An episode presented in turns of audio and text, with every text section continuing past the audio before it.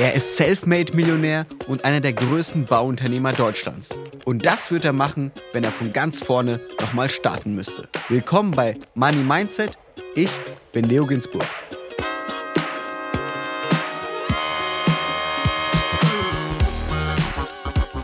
Disclaimer. Die Inhalte dieses Podcasts beinhalten keine Kaufempfehlung der Redaktion. Aktien, Kryptowährungen und Investments sind grundsätzlich mit Risiko verbunden. Bevor ihr weiterhört, das ist Teil 2 unseres Interviews mit dem Bauunternehmer Christoph Gröner. Wenn ihr wissen wollt, wie er einer der erfolgreichsten Immobilienunternehmer Deutschlands wurde, solltet ihr erstmal Teil 1 hören, die letzte Podcast-Folge. Hier geht es aber direkt weiter. Sie sind seit 30 Jahren jetzt Immobilienbusiness unterwegs mit Ihrem Wissen heute. Was würden Sie Leuten empfehlen zu tun, wenn sie auch irgendwann Immobilienunternehmer werden wollen? Wenn Sie in die Immobilie einsteigen, dann können Sie das nicht mit einer Perspektive von ein, zwei Jahren machen. Es gibt zwar Phasen, in der Spekulation vermeintlich schnell viel Geld bringen kann. Und ich kenne auch Menschen, die mit Spekulation in kurzer Zeit viel Geld verdient haben. Aber das ist kein Unternehmertum. Unternehmertum heißt, eine langfristige Perspektive für ein Business aufzubauen. Und wenn Sie in der Immobilie tätig sind, dann nehmen Sie sich mal 20, 30 Jahre vor, dann können Sie in der Immobilie erfolgreich sein. Schauen Sie, wenn ich morgen alles verkaufe, verliere ich viel Geld, weil die Immobilie gerade unten ist. In zwei Jahren ist es schon wieder anders als in drei Jahren. Die Immobilie ist eine Geschichte, in der Sie sich sehr lange aufhalten und wo Sie vor allen Dingen durch gute Ideen, durch Innovation, durch eben langfristige Investitionsstrategien Geld verdienen können. Und wenn ich von langfristig spreche, dann über 20, 30 Jahre. Und ansonsten macht ein Einstieg in die Immobilie keinen Sinn. Heutzutage brauchen Sie viel Eigenkapital. Ohne dass sie eigenes Geld haben, wird es schwierig. Was heißt viel Eigenkapital? Wie viel sollte man da so mitbringen? Das kommt darauf an, wenn Sie in Karlsruhe Bauträger werden möchte mit fünf Angestellten, dann werden Sie vermutlich mit ein, zwei Millionen zurechtkommen. Wenn Sie ein Unternehmen wie meines nachahmen wollen oder dem nacheifern, dann müssen Sie mit ein paar hundert Millionen Eigenkapital antreten, um in die Nähe zu kommen. Und ich kann Ihnen sagen, dass das auch nicht ausreicht, sondern Sie müssen wirklich in der Lage sein, ein Business aufzubauen, das umsichtig, nachsichtig und heute auch vor allen Dingen ökologisch ausgerichtet ist. Jetzt sagen wir mal, Sie wären jetzt 20 Jahre alt und Sie wollen Immobilieninvestor werden. Was wären so Ihre ersten Schritte, die Sie tun würden? Ich würde heute immer noch mir alte Häuser anschauen. Die haben oft ein Potenzial, das von vielen verkannt wird. Ich würde also schauen, ob irgendwo ein altes Denkmal steht, wo sich keiner rantraut. Und ich würde versuchen, die Fertigkeiten zu erlernen, mit denen ich in der Lage bin, solche Häuser zu sanieren. Schauen Sie, mein Unternehmen kommt aus der Altbausanierung. Ich glaube, es gibt keinen lebenden Unternehmer, der mehr alte Häuser saniert, als mein Unternehmen das getan hat. Aber wir haben auch das meiste Geld verloren, das ein Unternehmer in solchen Situationen verlieren kann.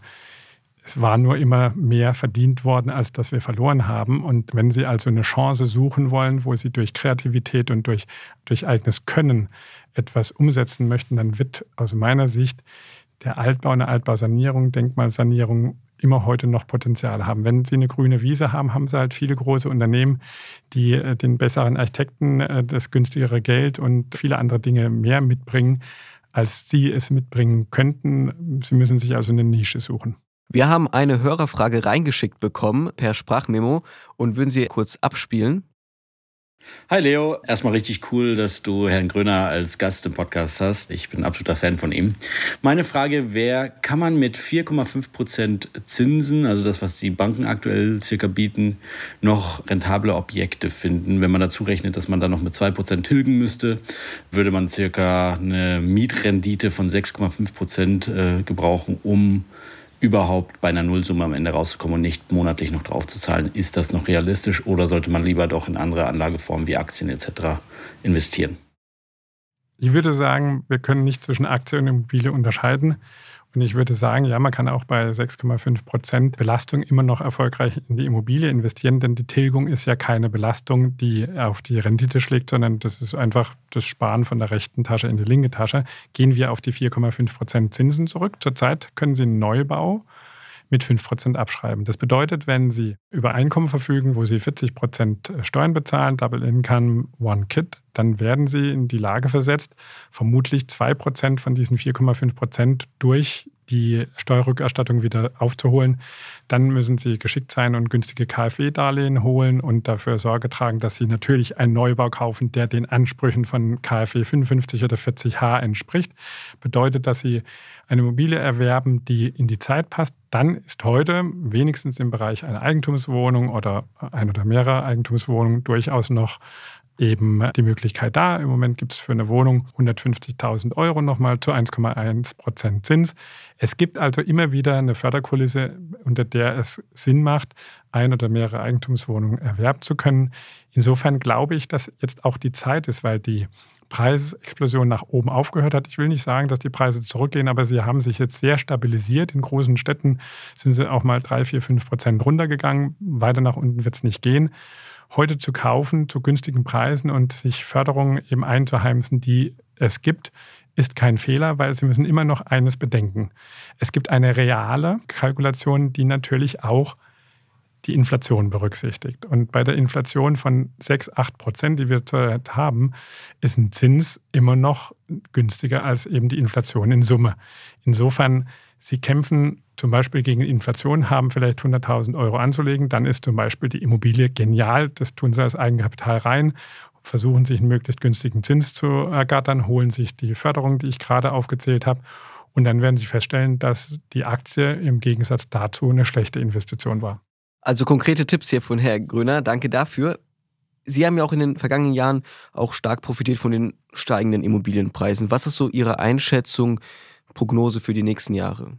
Naja, wir haben im Wohnbereich die Situation, dass wir 400.000 bis 500.000 Wohnungen im Jahr brauchen. Wir bauen aber irgendwas so um die 150.000 dieses Jahr und wenn es so weitergeht, nächstes Jahr nicht mehr mehr 100.000. Das heißt, wir haben auf der einen Seite einen riesigen Bedarf und auf der anderen Seite eine viel zu geringe Bereitstellung von Wohnraum. Es gibt natürlich dadurch auch erhebliche Chancen, hier als Unternehmen gut zu reüssieren. Wieso? Weil Nachfragemarkt ist immer ein guter Markt. Die Bundesregierung oder wenigstens die Landesregierung verschiedener Länder haben sich aufgemacht und haben zum Beispiel die geförderte Immobilie mit ganz viel Förderung versehen. Auch hier gibt es ganz große Chancen für Unternehmen in unserer Zeit tätig zu werden. Tatsächlich hat die Immobilie so mit 10, 15, 20.000 Euro ein Quadratmeter es sehr schwer. Die muss dann schon am Kurfürstendamm selber stehen oder auf der Kö, um diese Preise zu erzielen. Ich habe da meine Bedenken und meine Vorurteile schon immer gehabt. Wir haben immer schon eine Wohnung gebaut, die in einem mittleren Preissegment waren. Aber die Immobilie hat es jetzt tatsächlich schwer, die im ganz hochpreisigen Bereich tätig ist, weil da schlagen die Zinsen zu. Ich will das mal so erklären. Eine Wohnung für 500.000 Euro hat im Ergebnis zur Zeit jetzt einen Zins dann eben 5 mal 5, jetzt reden wir mal von 25.000 Euro im Jahr. Das könnte sich möglicherweise eine Familie noch leisten. Jetzt nehmen Sie gleiche Immobilien und machen das nochmal mit 10 oder mit 12.000 Euro. Das sind alle Familien in Deutschland, die ich kenne, raus. Es sei denn, sie haben toll geerbt. Und damit ist die Immobilie natürlich so ein bisschen eher in Gefahr, in Zukunft weniger erfolgreich platziert werden zu können als eine Immobilie, Kaufpreis 5.000 bis 7.000 Euro ein Quadratmeter. Ich sehe noch größere Chancen im Gewerbebereich. Wir wissen, dass sich Deutschland aufgemacht hat, alle ihre Behörden, alles, was staatlich ist, in den nächsten zehn Jahren in den CO2-neutralen Bereich zu bringen. Das heißt, es darf in zehn zwölf Jahren niemand mehr geben, der in einer Polizeistation oder beim Zoll oder, oder, oder sitzt, das nicht CO2 Zero Emission ist. Das heißt, da wird ein Wahnsinnsbedarf entstehen, entweder die Gebäude zu sanieren oder in neue Gebäude umzuziehen. Und mein Unternehmen baut zurzeit viele Bürokomplexe, die CO2-neutral sind. Und wir warten dann höflich ab, bis sich äh, entsprechende Mieter bei uns anmelden denn es wird so kommen, dass großer Zuzug in moderne, innovativ ausgerichtete Bürostandorte entwickelt, die eben in der Lage sind, den CO2-Anforderungen gerecht zu werden. Apropos Standorte, gibt es Standorte in Deutschland, wo Sie sagen, da lohnt es sich, eine Wohnung zu kaufen, als Kleininvestor zum Beispiel? Ich glaube, dass der Standort Berlin immer noch unterbewertet ist, in aller Regel. Ich bin davon überzeugt, dass vor allen Dingen B-Städte auch in den letzten Jahren, die nicht so teuer geworden sind, bis heute noch große Potenziale haben. Für den Zuhörer B-Städte sind Städte, die nicht zu den Top 7 gehören, sondern ob das in Erfurt ist, ob das in Karlsruhe ist, ob das irgendwo in Bergisch Gladbach oder in Hannover ist. Das sind alles keine Städte, die zu den Top 7 gehören. Und da ist die übertriebene Preisentwicklung und Bodenpreisentwicklung nicht so gewesen wie in den Big Seven, wie es so schön heißt. Insofern sind da durchaus noch Möglichkeiten zum Investieren. Ich würde jedem, der vorhat, in eine Immobilie zu investieren oder in eine Eigentumswohnung, den Rat geben, er sollte selbst dort nicht fußläufig, aber mindestens mit dem Fahrrad oder dem Auto hinfahren können. Denn eine Immobilie ist dann doch oft irgendwie betreuungswürdig. Kommt mal ein Mieter, geht ein Mieter, die Hausverwaltung funktioniert nicht, eine kleine Reparatur zu machen. Ich würde jedem empfehlen, die beste Immobilie ist in meiner Nähe. Bei einem Immobilieninvestor stellt sich natürlich auch die Frage, wie wohnt er selbst? Was haben Sie privat für eine Immobilie, wo Sie jede Nacht schlafen? Tatsächlich ist es so, dass ich ein Haus habe in einer Stadt, die ich hier nicht nenne, weil ich immer wieder mal angefeindet werde. Aber ich lebe in einer übersichtlichen Immobilie, ein Einfamilienhaus, ein Altbau, können Sie sich vorstellen. Das ist das, was ich am meisten liebe. Ich hoffe, der Zuschauer gesteht mir 300 Quadratmeter zu mit Keller und das ist so die Größenordnung, in der ich mich sehr wohl fühle. Ein Grund, warum einige Menschen sie sozusagen auch nicht leiden können, kann ich mir vorstellen, ist wegen der Doku vor allem oder auch generell, weil sie in die Öffentlichkeit gehen. Es gehen ja nicht viele reiche Menschen in die Öffentlichkeit und erzählen irgendwie von ihrer Karriere oder Vermögen. Das wird ja auf 80 Millionen geschätzt. Äh, stimmt die Summe oder? Heute Morgen ja, heute Abend nein. Darüber zu spekulieren ist sinnlos, weil das meiste Vermögen, das ich habe, in Immobilien steckt und deswegen ist darüber zu äh, sinnieren eine reine Spekulation. Aber zurückzukommen auf die Öffentlichkeit. Natürlich ist es so, dass in der Öffentlichkeit oftmals nicht das Verständnis besteht, dass sie erstmal Familienvater, zweitens mal Bürger sind und dann Unternehmer sind, sondern ihnen wird das nicht abgenommen. Es gibt Schubladen in Deutschland und als Immobilienmann sind sie halt eben in der Schublade Kapitalist, Ausbeuter und ähnliches. Ich habe mal bei Maischberger als ersten Satz gesagt, wer eine alte Frau aus seiner Wohnung treibt, ist ein Schwein. Dann war die Diskussion der gesamten Sendung kaputt, weil man mich nicht mehr als Feindbild benutzen konnte. Ich wiederhole das hier auch heute noch. Ich glaube, dass es viele Regeln gibt, die in unserer Gesetzgebung verbessert werden könnten. Ich würde jemanden, der 20 Jahre in einer Wohnung lebt, niemals aus einer Wohnung wieder rausklagen lassen, sondern würde sagen, der hat ein Lebensrecht. Ich würde also so viele Dinge da ändern wollen, die zu einer Gerechtigkeit herbeiführen.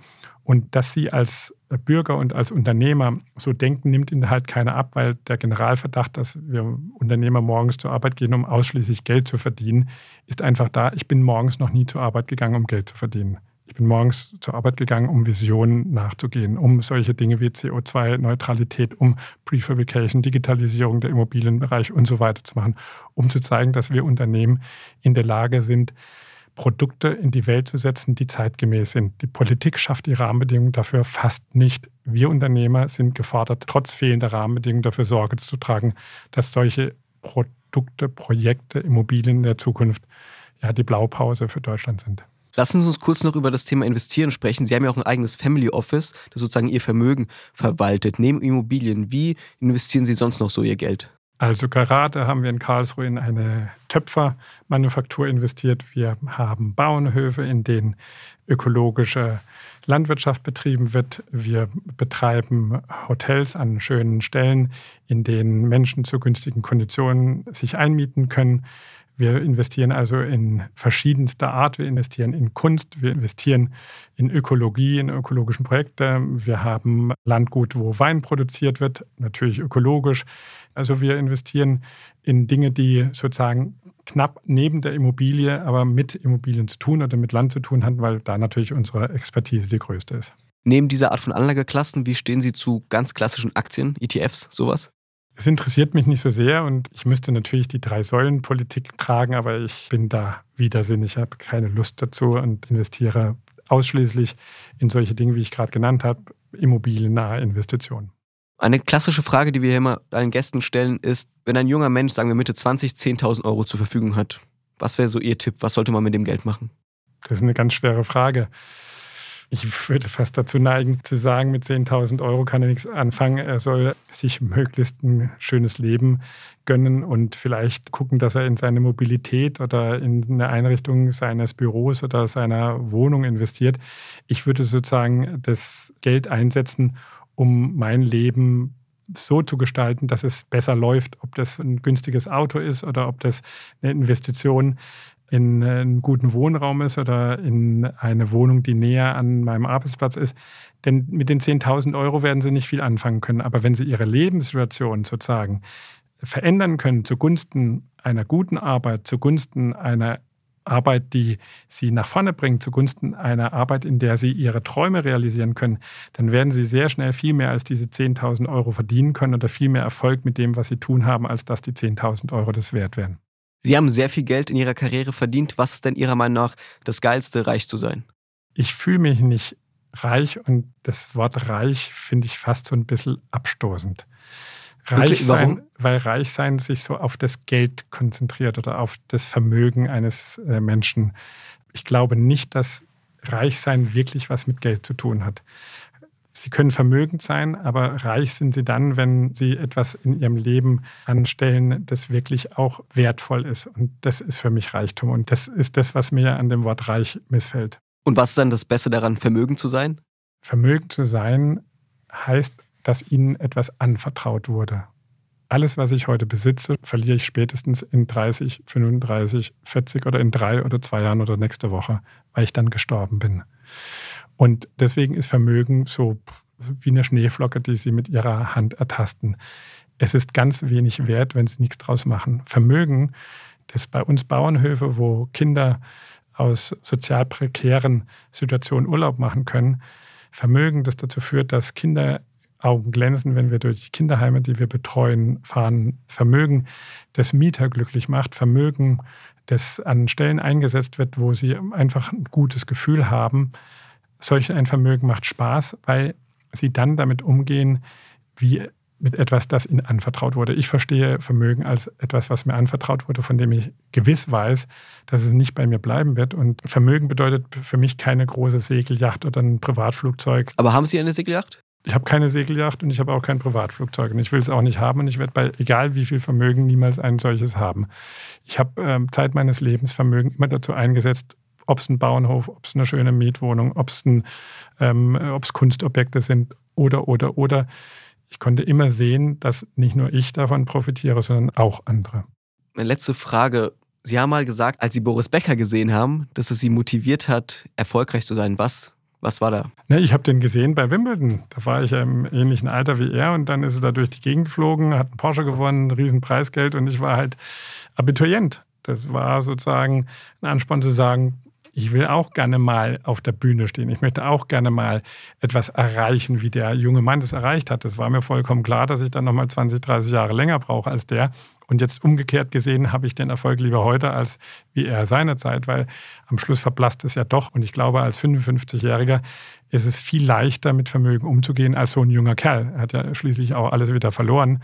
Ich möchte mir nicht ausmalen, was passiert wäre, wenn ich in seinem Alter das Vermögen gehabt hätte. Auf jeden Fall bin ich froh der Entwicklung, die stattgefunden hat. Und es war natürlich so ein kleines bisschen eine Herausforderung und eine sportliche äh, Herausforderung dazu, weil ich habe zwar nicht Tennis gespielt, aber ich war damals in der Basketballmannschaft in Karlsruhe ganz weit vorne und insofern hat man sich der Sache angenommen in dieser Weise. Wenn Sie jetzt zurückblicken, würden Sie sagen, Sie haben es geschafft? Sie haben das Ziel erreicht, Boris Becker zu sein? Nee, man hat es nie geschafft. Ich habe unendliche Pläne. Ich bin noch nicht mal am Viertel angekommen, wo ich hin will. Und das hat mit Vermögen nichts zu tun, sondern gerade das Umsetzen dieser Vision, von der ich vorhin erzählt habe, wenn es uns gelingt, Immobilien mit der Hälfte des CO2-Ausstoßes zu bauen, die Immobilien mit null CO2-Ausstoß zu betreiben, wenn es uns gelingt, damit Teil einer Gesellschaft zu sein, die zeigt, dass Innovation und dass Technologie die Möglichkeiten, die wir uns geschaffen haben, zu erhalten und wenn es mir gelingt, als Unternehmer Impulse zu setzen,